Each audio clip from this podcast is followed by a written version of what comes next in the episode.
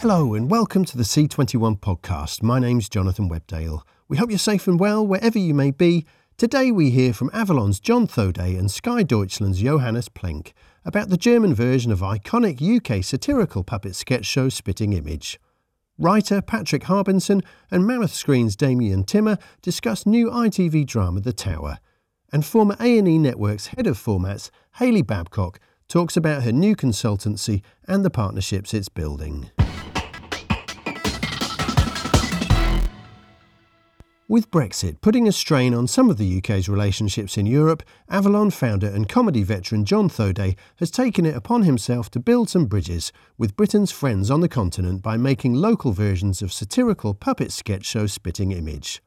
The series originally ran for a total of 18 seasons between 1984 and 1996 on ITV in the UK and was rebooted last year by Avalon for the BBC ITV joint venture streamer BritBox. Thoday and Johannes Plenk, Sky Deutschland's director of entertainment channels, spoke to Nico Franks about making Spitting Image the Krauts edition, the potential for other international versions, and why a dearth of breakout US hits is creating opportunities for more ambitious local comedies. We were looking at, at a puppet show for, for a couple of years now. The time never seemed right, but when Avalon approached us last year, late, I think it was November, December, uh, it's, it's, and we saw the first episode that was done for BritBox in the UK, which we really liked. And we thought maybe it's a good time to do a hybrid show and British or global content, taking um, taking that over from the BritBox version and adding our own local sketches. Uh, especially this year, we have we have the general election in Germany and many many other topics. And we thought that's probably a good good thing for us as a pay pay TV operator to to have a comedy that is so loud or has the potential that going for some sketches to go viral and uh, reach people beyond our paywall so that people, especially in social media or in press, get aware then and get to know that Sky in Germany is not just football and, and movies, but it's also entertainment and, and comedy uh, because we launched our Sky Comedy, our channel, uh, earlier this year in, in April, our version. So we thought that might be the perfect vehicle and uh, so far we think it paid off. Uh, so far we actually have a little bit more than 50% German content that also is down to be uh, the production uh, facility in, in London is very accommodative and helps us a lot. And also our writers could already have all the learnings from the writers of last year for the first British season. So I think we could from, from right from the start be more efficient and write the sketches in a way that we could produce more German material than, than planned. So we are quite happy that actually I think right now we are more like 55% or something, but uh, definitely above that that threshold, which was great because uh, obviously I think local content is and all the global stuff is brilliant, but to really reach people in the market, you need uh, local stuff. And there is a kind of precedent for this. There was Hurrah Deutschland in the late yeah. 80s, which was kind of inspired by Spitting Image, but this is a much more kind of formal agreement, isn't it? Yeah. Well, maybe John knows more about Hurrah Deutschland, and but I think it was not an official spin-off as far as we know, and um, which still a lot of people have fond memories of Hurrah Deutschland. But I think, and some people say, ah, it was better back then, as, as people always say. But there's also quite a number of people who say, no, it's much better. So it obviously depends whom you ask. Obviously, Spitting Image is known for being provocative. Is that something that the German version has kind of carried through? And what's the reaction been like? I think we we thought think we we could always be more uh, provocative, uh, but we also have some lawyers. I say maybe not, uh, but we try to be as provocative as possible. And I think at least in, in this area, I think we we evenly match the British version. And it's also interesting to see what we are allowed to do in Germany and stuff which is allowed in the UK, but you can't in, in the other territories. We learned a lot of the past months uh, regarding that. When we um, were thinking about bringing Spitting Image back and we were talking to Roger, who was the original creator, we realized that the world is much smaller than it was. There were a lot of local versions in the world, and they were generally very bespoke to their, their territories. And there was a version in Germany. We realized that it's, as the world is a smaller place, that there was a significant part of the show, probably around 50% of it, maybe a little bit less, depending on what the local producer was thinking, which is global and worked in any territory. So uh, we set out to basically produce kind of a global version of Spitting Image and partnering with, for example, Sky Germany to do a hybrid between the global version and a local version done in the local language and with local writing. We also had UK and US writers, which was a different way of doing it so that the US end could, so we could express the US end of um, the market. And also, from a comedy perspective, something that's happened over the last 30 years is again, the world's become a smaller place. So, in a way, The Simpsons was derivative of Monty Python. So, the world of comedy is really, really much more universal. You know, it used to be like the idea of lots of British comedy writers working in the US was like an impossibility in the 80s. But now, you know, when now it's sort of normal. You know, we we do lots of co-productions with America. We're very excited about. I mean, I the German version sort of came about because partly because we wanted to achieve what we've done with Germany, but also post Brexit, I thought I'll reach out to all the directors of content in Europe and out and beyond, and try and do more business with Europe, not less because I'm not a fan of Brexit. I think it's an insane thing that the British have done. So um, so it was sort of partly to do with a Brexit backlash from our point of view, and partly just what we wanted to do anyway, which was partner with different territories and make a great high production value show. Because actually, bringing Spitting Image back was a big and expensive job because all the people that created the puppets in the past had either moved on to other jobs, working for Henson, etc., working for Madame Tussauds. And unlike producing a TV show which doesn't involve puppets that you have to build or caricatures, people sort of had to leave their jobs to come and set the workshop up again. So that was that was a big hump we had to get over when we thought about bringing it back. We were referencing the 80s kind of version, Hurrah Deutschland, but that wasn't an official kind of remake of Spitting Image. In the world, some of them were official remakes, and some of them were ones where the puppet expertise was sold. So some, the local broadcaster did the show, and the, the expertise of building the puppets was sold. I'm not sure whether the German one was official or unofficial. There was one in France the reason we have yet to we we were expecting to launch a French version, but there's there was a very long running show in France which wasn't official. We actually only finished a couple of years ago because there was a controversy with the owner of the channel. So that, that's why we haven't got a French version at the moment, but we expect in the future to have one. And as I say, that was definitely that was an unofficial version of Spitting Image. But I mean, there are so many that I, I don't have in my head which are official, which are unofficial, which were puppet supply and not puppet supply. But actually, the technology behind the puppets has moved on. So if you go and look at old Spitting Image, you actually look at the old Spitting Image puppets with modern filming techniques, you couldn't really use them because they were quite rough. And actually, the new puppets are kind of HD friendly. puppets. And that was, again, something we had to kind of deal with. We're seeing in lots of ways a lot of money kind of flowing into comedy, lots of US, UK co productions, very high budget shows now. Is that something that's kind of coming into Germany as well? Are you noticing the projects you're being pitched? Are they more ambitious these days? Well, they're definitely more ambition, ambition as you said. I mean, comedy is, is a key thing. I mean, in the last couple of years, a lot of investments come into dramas and high-end drama series. One has a feeling that's already peaked. I'm not sure whether it actually did peak yet, but the thing is loud. And, where else can people grow? Where else can streaming services or us actually grow? Where's an area that is probably under and underfunded or under delivered or sub undersupplied. The thing is, like the US networks for a couple of years, they did not deliver as many new good comedies, which you could actually then buy in bulk and, and kind of you know schedule and and binge uh, through. Um, the last couple, of the big successes, Big Bang Theory is now uh, gone. Modern Family had its run over two years ago, and so forth. And there's no replacement yet. And at the same time, people know that if you have a good comedy show, people are very loyal. You see the, the value of comedy classics like uh, Seinfeld or Friends what value they have nowadays to to services around the world, and uh, that's one thing. And there's not enough comedy out there for the appetite for all the services and for for the audiences. And at the same time, it's it's very good not just globally, but actually, as I said before, on a local level.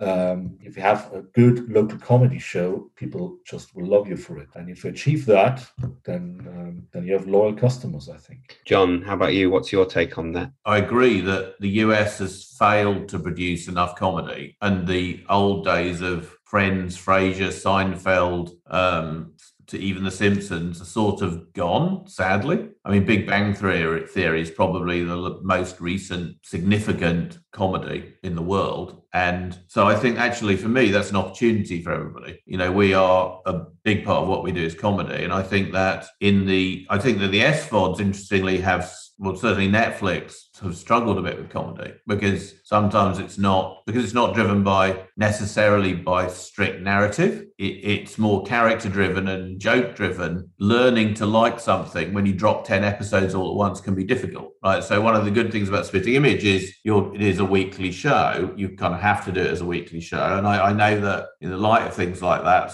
Netflix is sort of thinking about whether they ought to be dropping comedy weekly, not all at once, but it's different from a big drama.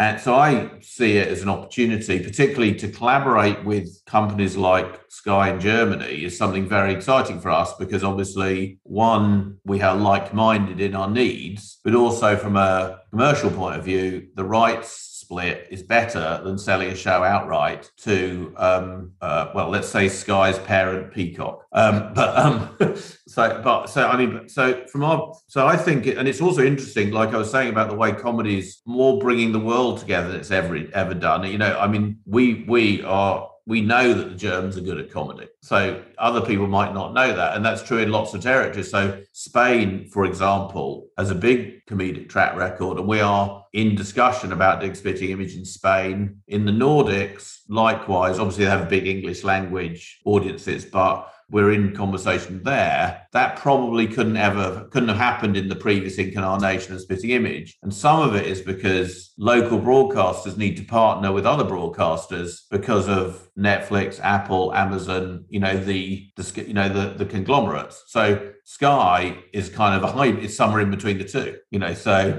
it's kind of an interesting thing that's going on. And also wanting to have very high production values for local programming is a problem for everybody because Netflix has raised the bar in production values. But if you have a show which is only UK based, it's quite hard to spend the same amount of money on something that can only appeal to a UK audience. But luckily, there's a global audience. So with Spitting Image, we've been able to, I think, have very high production values and a local version in Germany as we would in Spain. But you couldn't just do that in your own right. So it's kind of, so there's a couple of things going on there. And a lot of it's to do with there's a great global need for comedy. The US is not really supplying it. And I think that other territories, the UK, other, Germany, Spain, you know, are definitely um, generating interesting ideas. There's, you know, there's a couple of writers out of Germany I think are significant comedic writers that could work in any territory. So for me, we're all being forced to think a bit differently. That can only be good. We were going to do the show with NBC and Sky. So our original co-pro between the US and the UK was NBC. It was going to play after SNL and Sky in the UK, and then ITV slash BritBox swooped and made us an offer that they were prepared to commit beyond a season. And actually, the cost of bringing the show back meant that we needed a two season commitment. And we couldn't get NBC. Sky UK would have done it, NBC wouldn't. And so we didn't really have a choice in the end. There were plenty of other players, but our, our ultimate choice was between BritBox and um, Sky UK and NBC and BritBox USA slash YouTube slash ES, you know, transactional. Um, and working with BritBox has been great. You know, they are essentially run by Kevin Lygo, who runs ITV. So BritBox is really a Kevin driven thing and they've been very very supportive of the show. We've enjoyed being on itv as well. You know they showed there was an episode broadcast last year which had very significant ratings. I think beat all comedies on itv for a number of years. So yeah it's been a i think a good relationship. You know I, I it's no secret that we'd, we'd like to be a bit more on track on on a bigger platform. You know I, we'd like to be on itv a bit more because obviously ha- what happens with BritBox in the future, as it's a kind of co-venture between ITV and the BBC, we don't really know what what. I'm not sure that uh, both organisations totally agree with each other. Mm-hmm.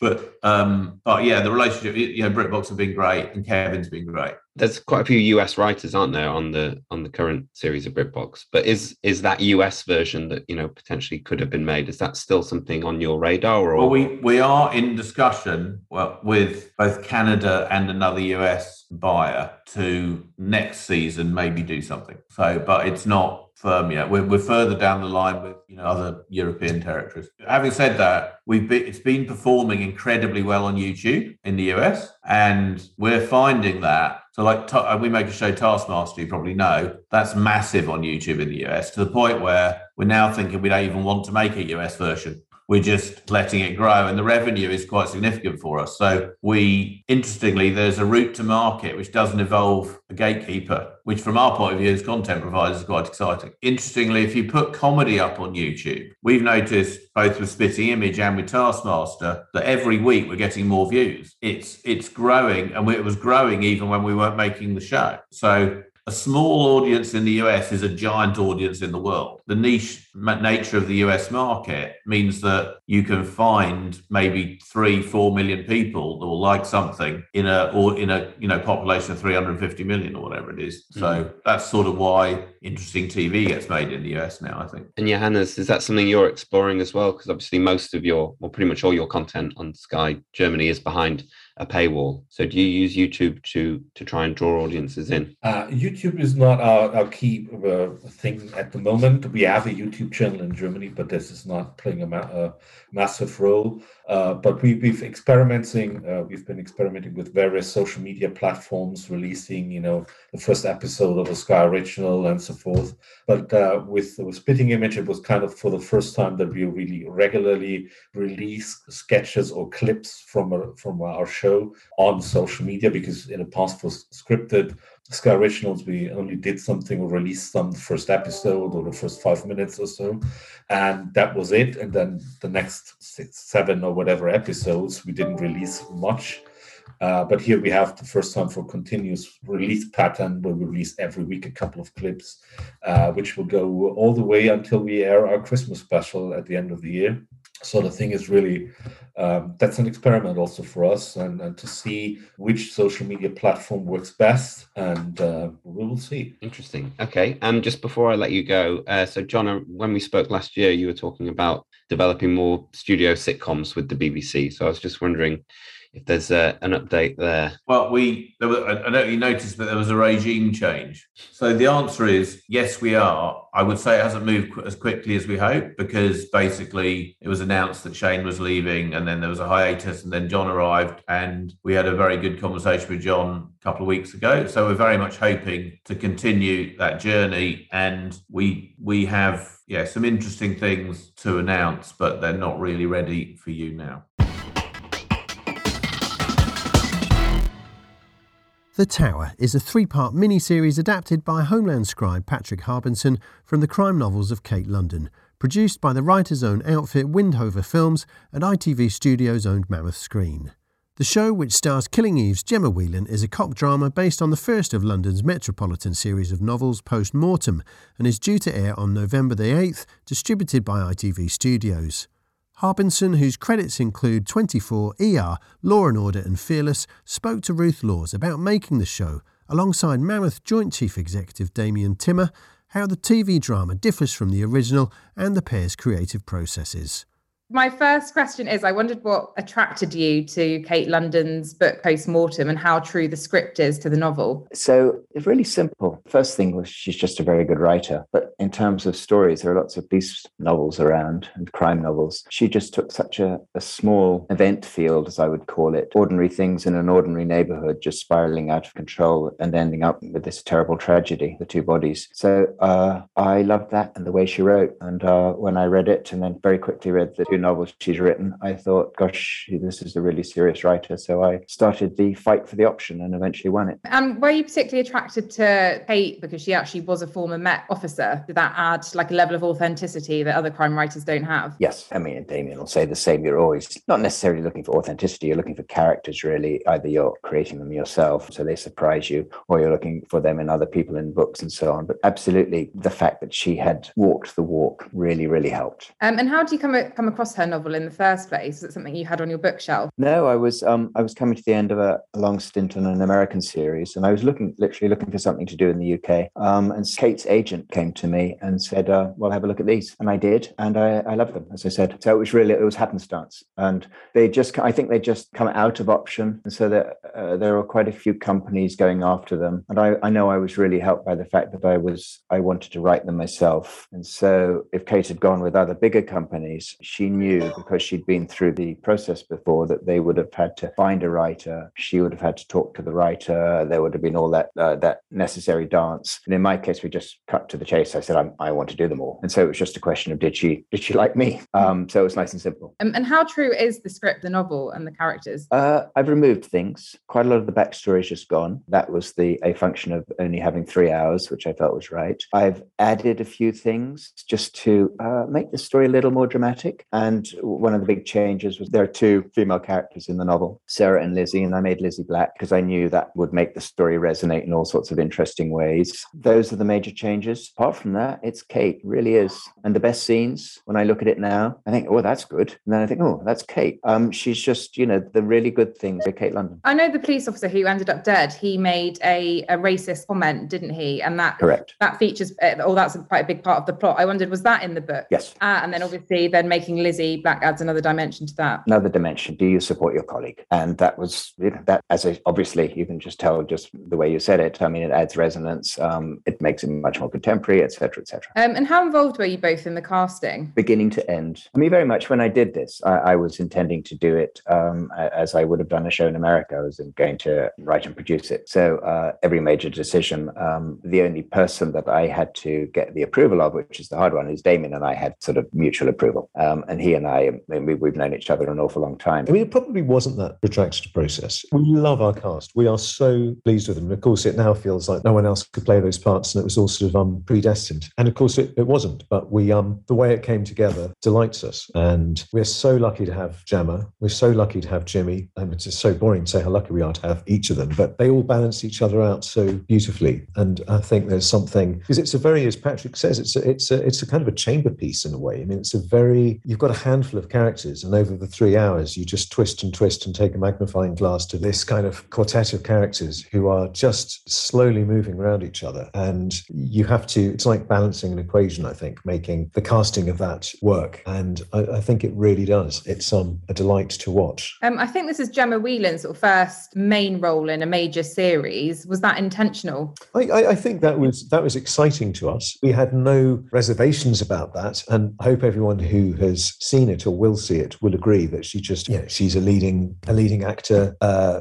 she commands the screen. She absolutely deserves to be at the centre of it and holds her own so magnificently. I think there is something wonderful that comes out of you know the freshness of having uh, someone who we've all watched and loved in in lots of amazing shows, but actually having her front and centre of this, I think, gives a, a, a sort of a special frisson. And funnily enough, I mean, you might have heard this elsewhere. Kate gave me Kate London gave me a very short list of actors who she'd love to play uh, Sarah, and Gemma was right there. I also wondered, having previously collaborated together on Fearless, what have you learned about each other's creative processes? you should. You have to go back in history. You can answer that one. Well, uh, uh, I think it is. It's possible. I don't know if you are adapting a novel. Every show is different. Every show is unique, and I, I, I suspect. I don't know if it changes the process, but I think when you have a novel that you've both loved and admired, uh, it's just a slightly different exercise, I guess, in, in terms of bringing that to the screen. I think when you are when you're working on a completely original story, it's just um, it's it's a uh, you know, it's a slightly different, inevitably. Well, it depends how good the book you're adapting is. I mean, sometimes one has a book that you start you start with thinking you're going to be very faithful to, and you slowly lose radio contact with the book, and you end up with something that feels very, very different. I mean, we all loved Kate's novels, and we loved this book, but Patrick was particularly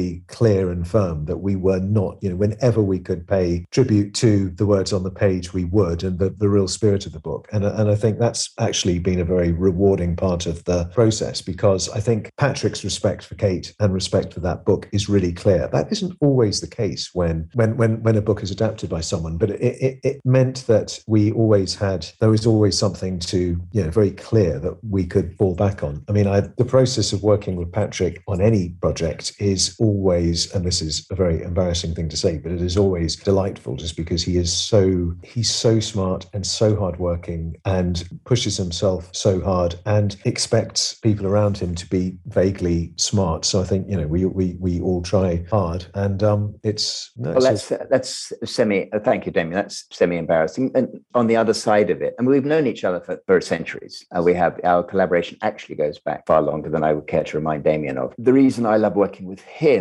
is well, a we're both pessimists. We we kind of dislike a lot of what we do. We watch things and go, oh God, this is awful. What have we done? We watch the first trailer and say, oh my God, it's far too exciting. Um, so there is this there is this helpful negativity between us, which doesn't mean we are pushing each other and ourselves all the time. But I like working with him because I know I will deliver a script at one in the morning and he will have read it by five in the morning. And so it's like we have a similar, not quite work ethic. It's more we just are deeply, deeply concerned to make the work as good as it can be. And I, I know that sounds pious, but um, it's true. Did writing and producing The Tower change your opinion on policing? It's a good question. No, is the long and short answer. It's partly that I'm reading a book written by a former policewoman who knows the police really well and likes the police. You know, she was she didn't come out of school and join the police. She went to university. She was an actor, and then she comes back in and she joins the police. She becomes a street cop, um, like Lizzie, for um, several years, but is bright and loves the job and gets promoted and ends up homicide detective. So she's seen all sides of the police. She's very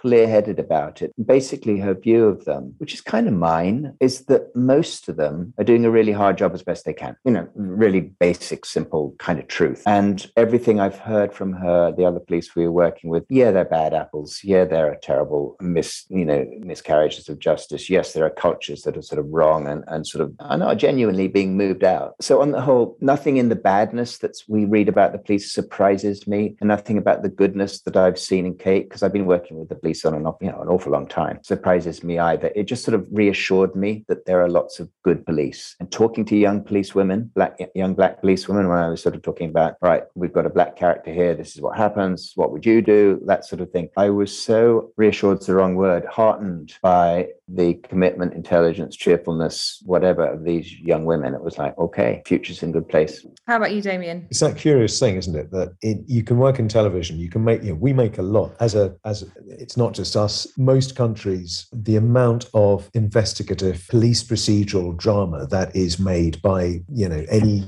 country that is serious about making television, it's a massive part of the mix of programs. And, you know, it is, it is possible to spend uh, decades making TV about police and about police investigations. And I think without necessarily thinking particularly, um, having particularly lofty thoughts about the nature of policing, because I think you enter a sort of a TV hall of mirrors where you're so aware of the kind of, you know, the great police shows that have come before you. And I, uh, what, what I loved about Kate's book, and we read a lot of crime fiction, a lot of detective fiction, police investigative fiction, and you can tell as soon as you start reading Kate's book, it just has, there's no authenticity uh, to it that is completely captivating and it just demands your attention. And I really did feel by the end of this first novel, but at the end of the second novel, at the end of the third novel as well, it, it just gave me so much respect for the almost impossible task of successfully policing a city, a country. And, and, and, and it, it put a spotlight on what a thankless task it is to,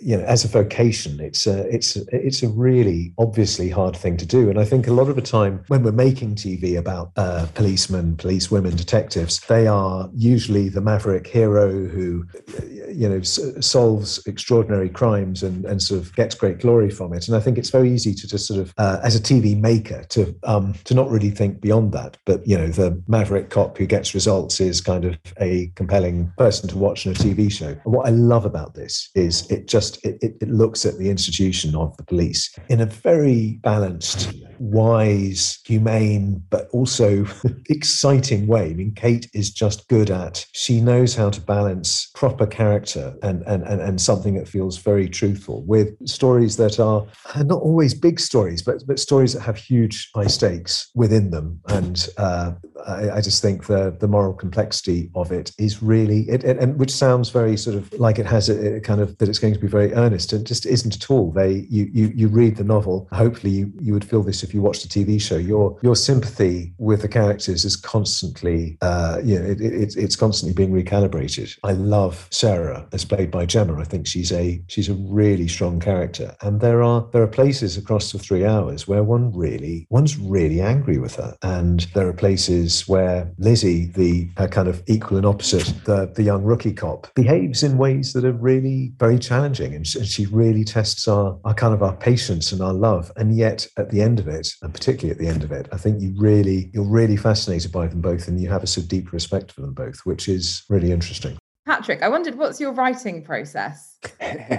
uh, it's yeah, it's funny. Um, I always start whatever it, whether it's original or um, an adaptation. I, I start just by writing, and I have a series of notebooks that I um, that I will where I'll break the story roughly. I mean, I was I'm working on something at the moment. All right, so just sort of serial killer writing. It's very it's very neat. The, the thought processes are, but I need to make it neat. So I need to break the story elements down. So I'll spend quite a lot of time doing that, and then once I think I have something, I will go to what I always use in America, which is cards. So each scene is a card, and on a big wall there's going to be cards, which can be as genius and brilliant as Sarah wakes up, you know, whatever that scene is. So then outline. So this is all taking weeks, sometimes months, sometimes less, depending what else I'm doing and whether I'm working with Damien or not. Then an outline, just prose, which is where I find the scenes usually, what the movements are, what we call blocking. The the main dialogue moments might be. So I'm beginning to find the the arc of the characters and so on there. Once I'm happy with that, and in this this case, because my deal with Kate was I was going to involve her in the writing because you know she had been through the experience of seeing postmortem adapted by I think two writers unsuccessfully, so she was you know nervous. So I shared outlines with her both to show her my process and to get her comments, you know, creatively in terms of just as a reader, um, a, a very cle- clever and informed reader, and also as the author of the books, was I was I you know looking after the characters in her view well enough. Then finally, when all that's done, and that's all quite boring, but I find it interesting. Um, then it's the writing, which if I've done my groundwork properly, is a fairly quick process. You know, a couple of weeks which should give me a draft that I'm willing to share with someone like Damien. Um, that's my process, but, and it's endless. I, you know, I was doing drafts of the script in post production. You know, oh, each each episode is is twenty. If I've done forever, as my wife will tell you, is agony, and it's at least 20, 30 drafts. And do you tend to write at home and sort of during normal work hours, or is it you know? Um, well, when I'm in America, I'm in an office. When I'm doing stuff in the UK, uh, I can sometimes be in an office in America, um, secretly writing stuff in the UK. But um, the it, it, depends. It depends where I am. I move around a lot at the moment. Kate, this was written mainly in lockdown, wasn't it, Damien? Yeah, I was. Uh, so I was in actually in someone else's home because uh, I was in the process of moving um, from LA back to Europe. So I was in limbo. Um, and Damien, I've read that you're a stickler for detail. What's the most minute detail you changed on the tower? Oh, I don't think I am at all. Uh, uh, may I just say, I have spent. I would show you an email chain from three hours ago where I have seven emails from Damien about the synopsis in the DVD copy, where um, he is quarreling. I don't think I wrote the synopsis, but I certainly edited it. So anything and everything. Don't pretend. yeah, it's important, isn't it? the detail is the detail is everything. Yeah. Uh, I'm trying to think of an example. Uh, I mean, Patrick is. We are as bad as each other, and we egg each other on. Um, yeah, there are. The, the, the, the trouble is, is that these days you can do so many things digitally. you can you can that you can you can correct really subtle things in ways that we just couldn't 20 years ago, and it, it means that you, you you can always. There are so many different ways in which you can just bend something a slightly different way for story clarity or to you know hide something that is unhelpful. But I, I think that's that's part of the fun of the conjuring trick, isn't it? So we will have an argument about a line, often a line that's not on camera, say a minor character. And Damien might always have thought this line wasn't as funny as I thought it was. And so the argument in post will be whether that line is raised sort of 10% so you can actually hear it just about if you're listening carefully, or in Damien's view, you diminish it 10% so you actually can't hear it. So there's quite a lot of that goes on. Um, yes, attention to detail, it's, it's completely vital. Um, and back to you, Patrick, I wondered what the difference is for writing and producing UK shows compared to the US, because you've obviously worked on shows such as Homeland and 24. Well, the audiences are pretty similar. All right. So we're making drama more or less for the same audience. So we have the same attention to detail, the same sort of desire for quality, and, you know, the same hope that the audience is going to like it. The reason I was keen to do this and to, you know, do things like Fearless is they're much shorter runs. So there's sort of things that I can more or less write all myself and, and if I'm available, produce myself. In the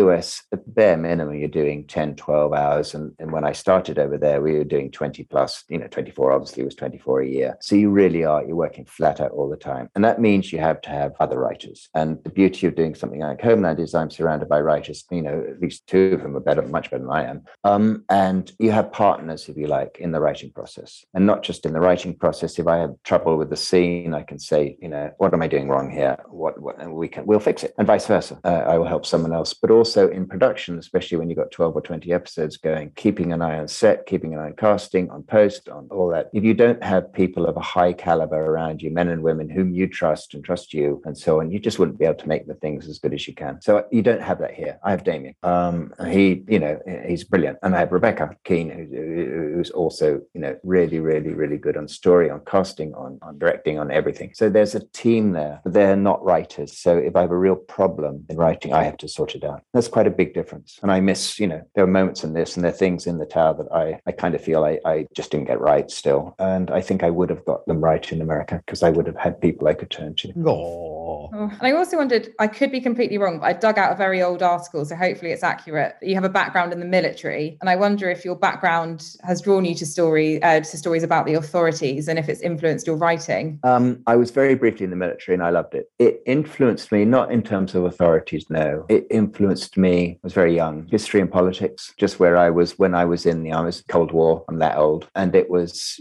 everything about that was just fascinating to me, and has remained fascinating. So you know, for example, Fearless is all about um, the run up to the Iraq War. It all comes from the same place. So, no, authority, no. Most of the characters that I have loved working with, uh, whether I created them or not, I mean, Carrie Mathison in Homeland is an outlier. Uh, Emma Banville in Fearless, yeah, Helena, uh, Helen McCrory's character, she's an outlier, and outsider. I'm much more driven, uh, drawn to that sort of character than I am to, for example, to say Sarah. You know, I love Gemma's character, but I'm very glad I have uh, Kate's novel to sort of help me discover who you know Sarah is and who Gemma can be. I would find it I find it hard to invent Gemma. I love writing her, and I love her now, and I know I'll be able to write many stories for her. Um, but I, it was great to have Kate. I also wondered how um, involved you both were in choosing locations for the tower, which I believe was shot in Liverpool and Manchester. Well, I have to be honest, from my uh, point of view, one of the awful, grisly things about COVID, obviously, is that we are actively encouraged slash told that we're not, you know, we are not able to go on the road. Patrick was much better at, at forcing himself onto onto the road. I was I, I was literally told that I wasn't allowed anywhere near the shoot, and I, you know, so choosing of locations was all done by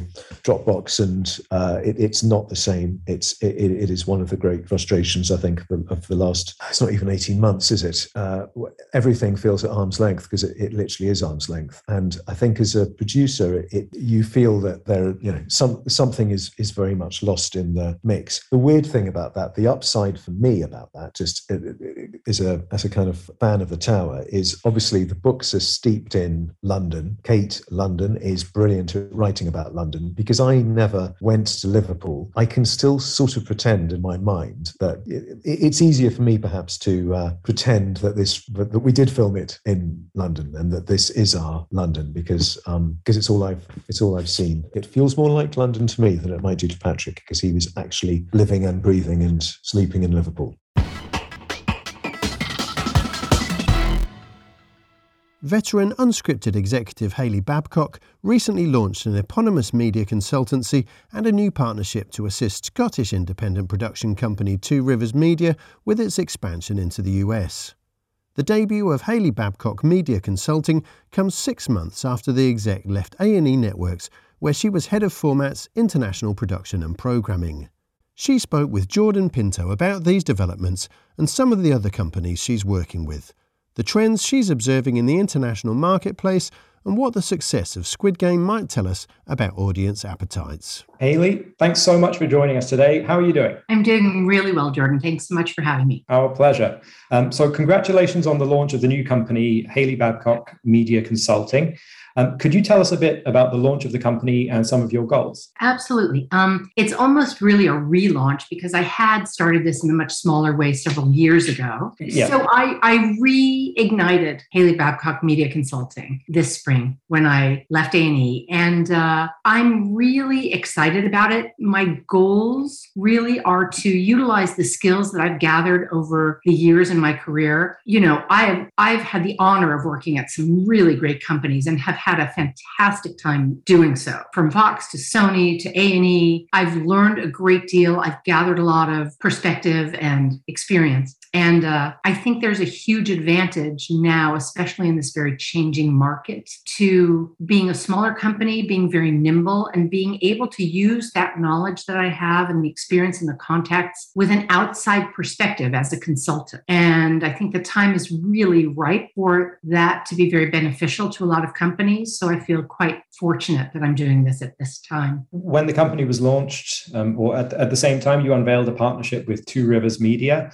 Um, and through that partnership, HBMC will kind of lead in assisting um, Two Rivers with its US creative de- development, production, and business strategy. Could, could, you talk a bit more about you know how you'll be working with Two Rivers Media? Yeah, it's incredibly collaborative, and they're a, a wonderful group of people, both creatively and just as human beings, which I find incredibly important. Um, I'm really very excited about a very prolific development slate that they've got. They're doing things from high end documentaries documentaries to factual, long running entertainment to reality competitions to game.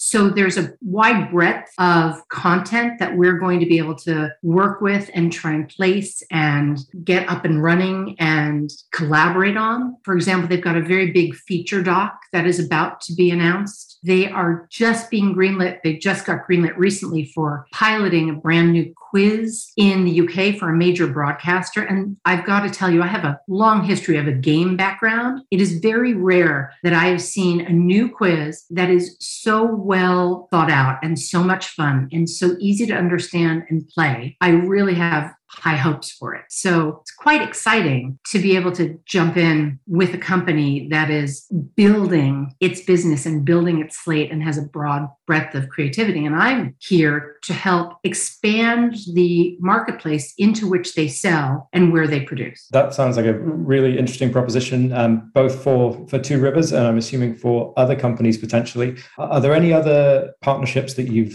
forged thus far that you're able to tell us about, or is uh, you know is the lid still on many of them? No, there are. I have several, and a couple of them that I'm happy to talk about because they are happy for me to mention them as well.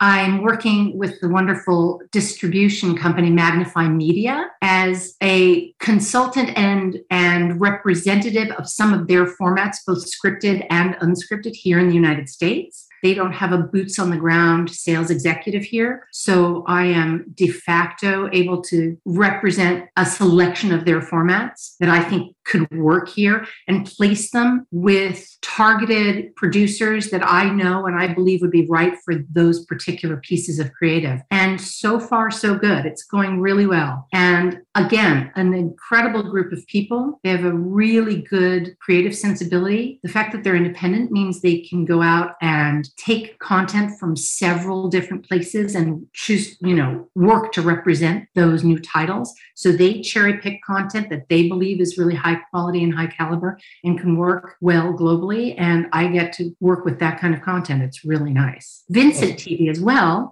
Vincent TV is a production company. They started in the Netherlands, but they have expanded to Belgium and they recently announced they have a UK company as well. You will have read that or known that or perhaps written about it yourself. Uh, I worked with Vincent and his team while I was at A&E and he is a terrific creative and hires amazing people. He actually hired somebody in the UK whom I've known and really liked for years and the person who is heading his creative in Belgium as well. So they are doing really interesting new things. They just got a new format commissioned by VRT in Belgium. And I'm going to be working with them to try and translate that here into the United States and help them expand their footprint as well. Oh, it, it really sounds like you're doing a, a, lot of things under this under this new umbrella. Um, if you were to kind of break it down into the you know into the things that you do specifically, could you just kind of give us the different buckets that HBMC works in? You know, it sounds just from what I just explained like it's very heavily sales oriented, and that's not it. I mean, insofar as when you are a producer, you sell. You're a salesperson when you're a producer. It is that. But what I love is I'm getting to use a lot of my skills and my knowledge. So I'm helping certain clients with development, really focused on their development slates, on looking at individual projects, on giving notes or a US perspective or even a global perspective, saying mm, something like that's been done before, or if you change this or tweak it that way,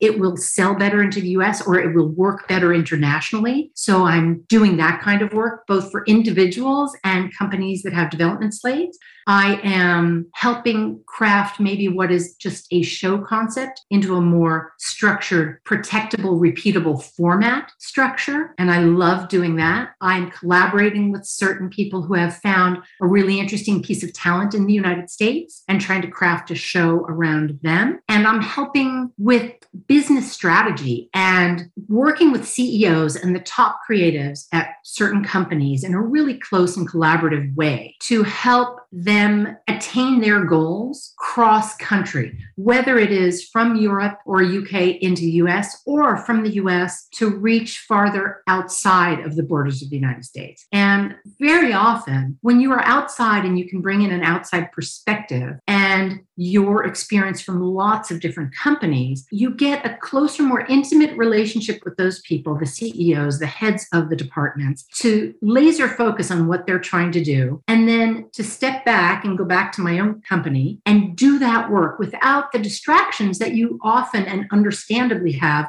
when you're inside a company, because there are so many balls in the air when you're in a company that you have to pay attention to. And when you're outside of it and you're just focused on certain goals and certain projects, you can bring something different and valuable to the table. And that's what I'm working on doing. Uh, Hayley, could you talk a bit about your departure from A&E? Sure. Look, it's no secret that our industry has been changing for many years. The last three to five years, there's been major shifts with advertising changing, with streamers coming in and playing the role that they play that they didn't play five years ago. And COVID and the pandemic just really accelerated those changes. And in my case with A&E, you know, in the United States, I know it's different elsewhere, but very often when you're a senior executive, you work under contract and that contract is three years or two years, and then you continue the contract and or you don't, or you change your contract and get a new contract. So my current contract was coming up at A&E and the pandemic and the focus of A&E in the format space was shifting and what the channels the the A&E group of channels in the US was focusing on was also shifting they were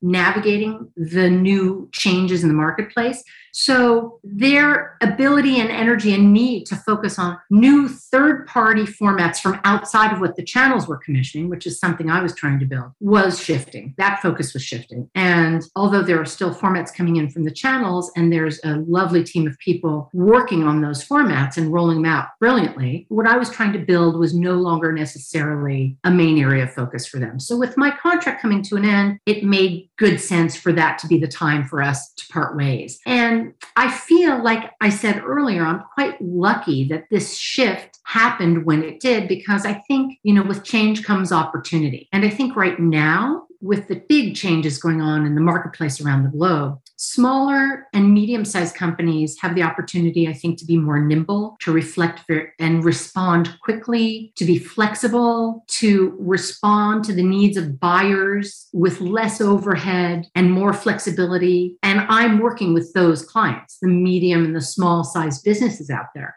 And I myself am a small and hopefully soon to be medium sized business. So I'm really hoping to work with A&E Lifetime History Channel from the outside. You know, I left on very good terms with a lot of good friends and good feelings about the company and the department I worked for. So I'm actually, we actually, with Two Rivers, just pitched A&E something last week, and it was a nice little reunion. I think the, the, the fall's always an interesting time to take stock of the industry and where things sit. And coming out of COVID as well, I think it will, you know, potentially, hopefully, fingers crossed, coming out of the pandemic, it makes it, uh, you know, a doubly interesting time.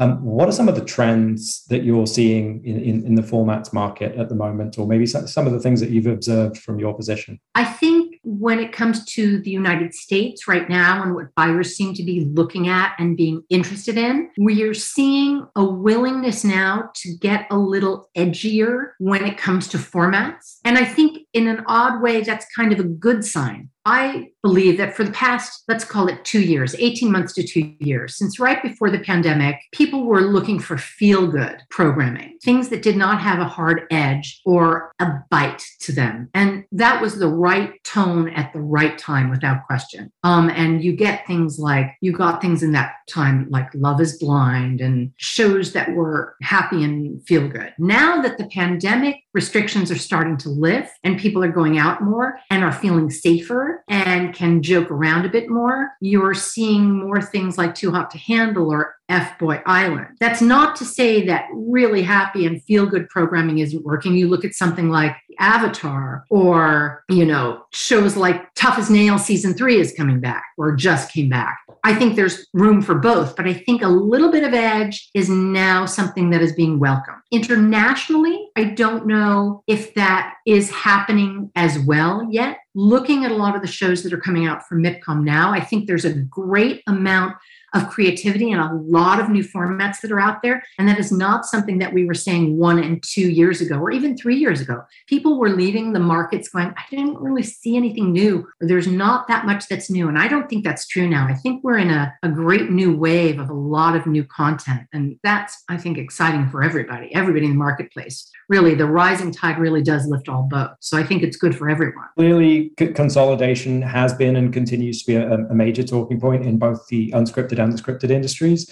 Um, I'd be interested to get your thoughts on how some of that top level consolidation is is trickling down um, to the producers that you speak to. Well, I think again, although I'm not at a large company right now, I imagine things are quite challenging at large companies because of that. If you are part of the consolidation, then you are very possibly being given parameters as to whom you can create for and sell to or buy from or not buy from. So you're you may be being limited in that way. If you are not part of the consolidation, you might be finding that you don't have as many buyers or companies to collaborate with as you perhaps did previously. And you've got bigger competitors for the content you're trying to buy who might be able to offer different or better deals. I think for the creative marketplace, not for the broadcasters, to use the broad term broadcasters at Fox, but for the those who are creating content, again, I'm saying I think for the small and medium sized company, now is a very exciting time because it, it's a seller's market in many ways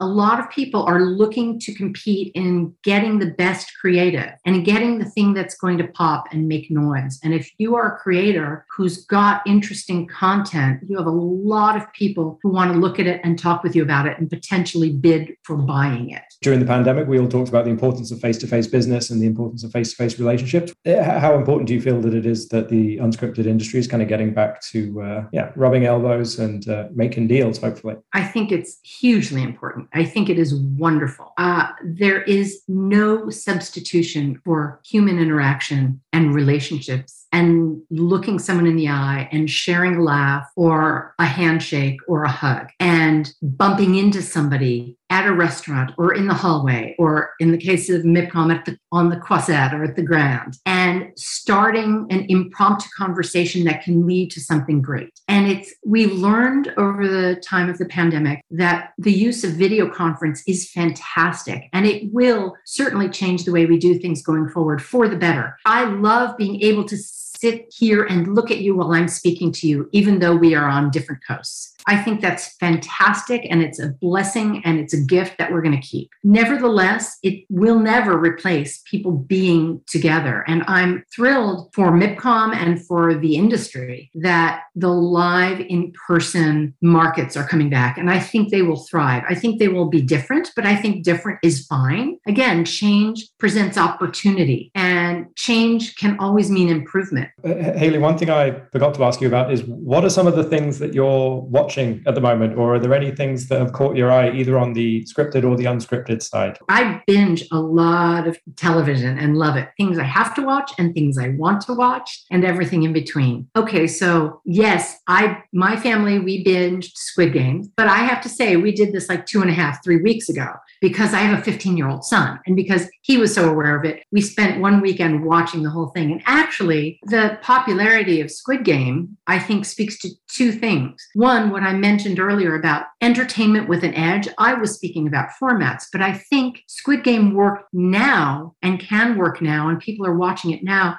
And if it had been released a year ago, I suspect it would not have been as popular because people did not want to see something with that kind of a sharp edge to it. It was times were too difficult to watch something that's difficult. Now we can watch things that are a little more difficult because we're feeling stronger. I think that also it speaks to how the borders between cultures and countries in terms of entertainment consumption are getting more and more porous, which is something I've been a cheerleader for since I've been in international television for, I don't want to say how many years. So I am so excited about it. A lot of Americans are now willing to watch things with subtitles. When a couple of years ago, three, four years ago, that wasn't the case. There are stars from around the globe who are recognized now everywhere and are, you know, loved everywhere. And I think that's very exciting. So that is a scripted property that we really love. But we also watched Leticia, which was great. Didn't watch that with my son, but it was also, a, you know, a drama from another country that my husband and I watched and loved.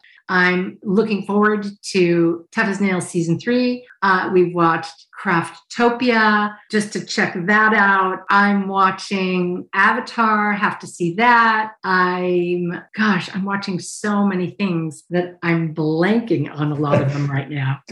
Following up on the on the Squid, uh, what you were mentioning about Squid Game, um, I, I, should say so. I'm only four episodes through, um, but but I'm I was interested in looking at it. Do you, do you think unscripted producers would be looking at that show and thinking that there are any elements that I, I think it was really interesting what you said about maybe a year ago people weren't ready to see some of the some of the edgier stuff or something with the with a darker heart potentially, but now they are. Um, I don't know. I, I, saw Squid Game or the first four episodes I've seen. It's so visually arresting. I think like taking taking away the you know the harming of the the, the contestants and please take that away and t- taking away kind of you know some of the deeper societal um, you know elements that are in there. Do you do you think there are any pieces of it that could be taken for I don't know for an unscripted producer or an unscripted show? I think it's more look, I think on the one hand, I think Squid Game took from the unscripted world in that with a lot of shows that we've seen out in the marketplace over the past couple of years. Think about um, Holey Moley, right? Think about Oh Sit a while back there have been a lot of big, shiny floor game shows that have taken their cue from childhood classic games that we played as children. So I purport to you that Squid Game took from that and put it into their scripted universe, which is great and fine. In terms of what unscripted producers might take from Squid Game, certainly nothing dark and dangerous and evil, but I do think all producers and all creatives who are looking for their next inspiration are influenced by what is popular in the world world, whether that's a song or a music video, whether that's an article or a person who has done something extraordinary in the world or a movie, you do get your inspiration from what is in the zeitgeist. And Squid Game is certainly in the zeitgeist. I would say, you know, talking about something with a slightly edgier or darker heart, as, as you nicely put it. If Fear Factor hadn't existed as a show before, something like Fear Factor might get invented today. Or now that I've said it, it's in the ether. I wouldn't be surprised if Fear Factor came back for a renaissance in certain territories where you're pushing an envelope and it's entertainment, it's safe and it is not mean spirited, but it's on the edge. And that sort of plays into another trend that I think is out there and people are talking about that certain tentpole shows or classic formats are either getting stronger, even though they've been around for quite a while, the Master Chefs and the Bachelors of the world, the Survivors of the world, or those which were strong and maybe went away are coming back again, like Undercover Boss and bigger tentpole shows like that. I think that is a trend that we're seeing right now. And I think people who have new concepts for big, potentially tentpole shows are in a good environment to try and get new shows launched that will be the future master chefs and survivors and undercover bosses of the world. That's all for this episode. You can hear more discussions by tuning into the weekly review show on our C21 FM internet radio station, where you'll find new interviews airing from Monday. The podcast will be back next Friday. In the meantime, stay safe and up to date with all the latest international TV industry news and views by following C21 online, on mobile, and social media. My name's Jonathan Webdale. Thanks for listening.